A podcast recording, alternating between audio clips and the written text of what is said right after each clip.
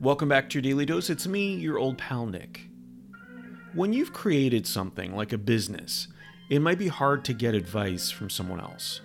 You built it. They're your clients and customers and employees. It was your idea, and you had some success with it. On today's episode, Bob and I talk about getting an outside perspective on something you're doing and also being open to it. Enjoy.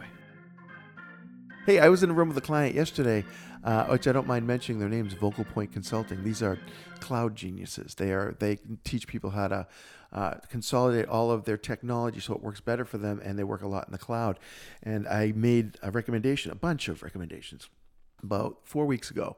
I wrote up a six-page audit of their marketing materials haven't done that in years. I mean, where I'm being asked to really dig deep into somebody's entire marketing platform. Oh, nice. And then uh, I did a presentation to them, which basically pointed out all the flaws and challenges. And they had some good stuff to begin with. They really did. But there was a lot of opportunity. And then when I came back, whenever I come back for things like this, where they're going to show me what they've done, I'm always geared up for these are the things that we chose not to do. And here's why. And sometimes they just don't even tell you, they just didn't do them and they show you something completely different than what you recommended. These guys did the opposite. They kneeled, leaned, shoved into exactly what I had recommended in such a health, healthy, hefty way.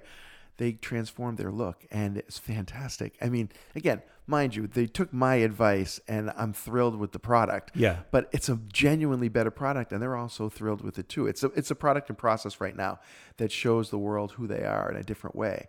But uh, but they're going to be launching some stuff soon that I think is going to surprise some people they work with. So okay, so give me some or give some advice for other people who have to deal with this or, or thinking about going through this. Because my experience has always been like yeah you hired us to look at your marketing but then you don't take any of our advice because you have your ego oh. so tied into this logo the colors the website whatever yeah. these things are. What was the key element for you on this one that you would recommend that other people, you know, kind of take this lesson away from it? Really genuinely believe Bob when he makes a recommendation. Here's the thing. That's really, it sounds facetious, but I believe that was the variable that was different about this group. They really, they listened to what I had to say. They were encouraging and they wrote down notes while I was talking about certain things. And they asked for details about what I meant by certain things, like they really meant to actually do it. And then when they did it, it turned out really great. But in a, in a real sense, I'd say this go into it with an expectation that something has to change. You're hiring this person to come in to recommend changes to make you better. If you're so attached to what you've got that you're not willing to change it, don't waste your money hiring this person. Just stay the way you are.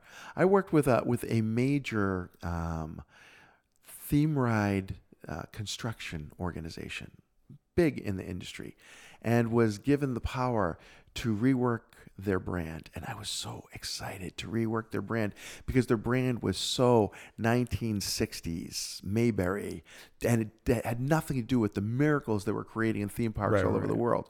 And I brought them brilliance. I went to my friend Jeff Matz, whose whose group Lore are they're design geniuses, all right? And they brought us pure gold. I mean, stuff that I was like, they have to choose this because this is brilliant and beautiful and so much cooler than what they have now. And nothing. I ended up leaving that contract because we had no progress because they kept going back to their original design, original design. And I finally said to them, why did you spend tens of thousands of dollars to hire me and to allow me to hire my partners to come in and share this stuff when you wanted to stay the same? But there was no explanation.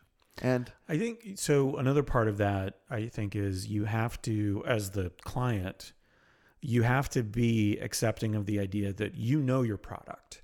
You pro, you might even know the audience, but beyond that, that doesn't make you a subject matter expert on marketing. It, this oh, but everyone thinks they are. Yeah. Oh yeah. Because because everyone watches ads.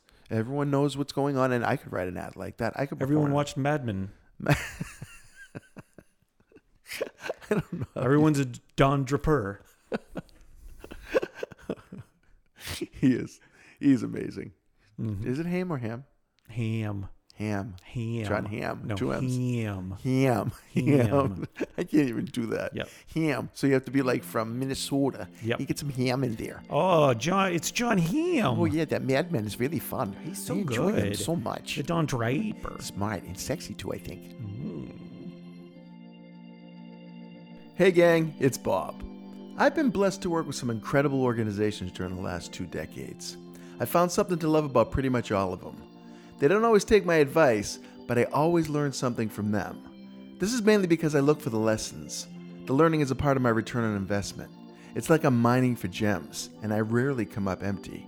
Try it, you'll like it. Eyes open, antennas up. Find the lessons and grow. And have some fun out there. We'll catch you next time.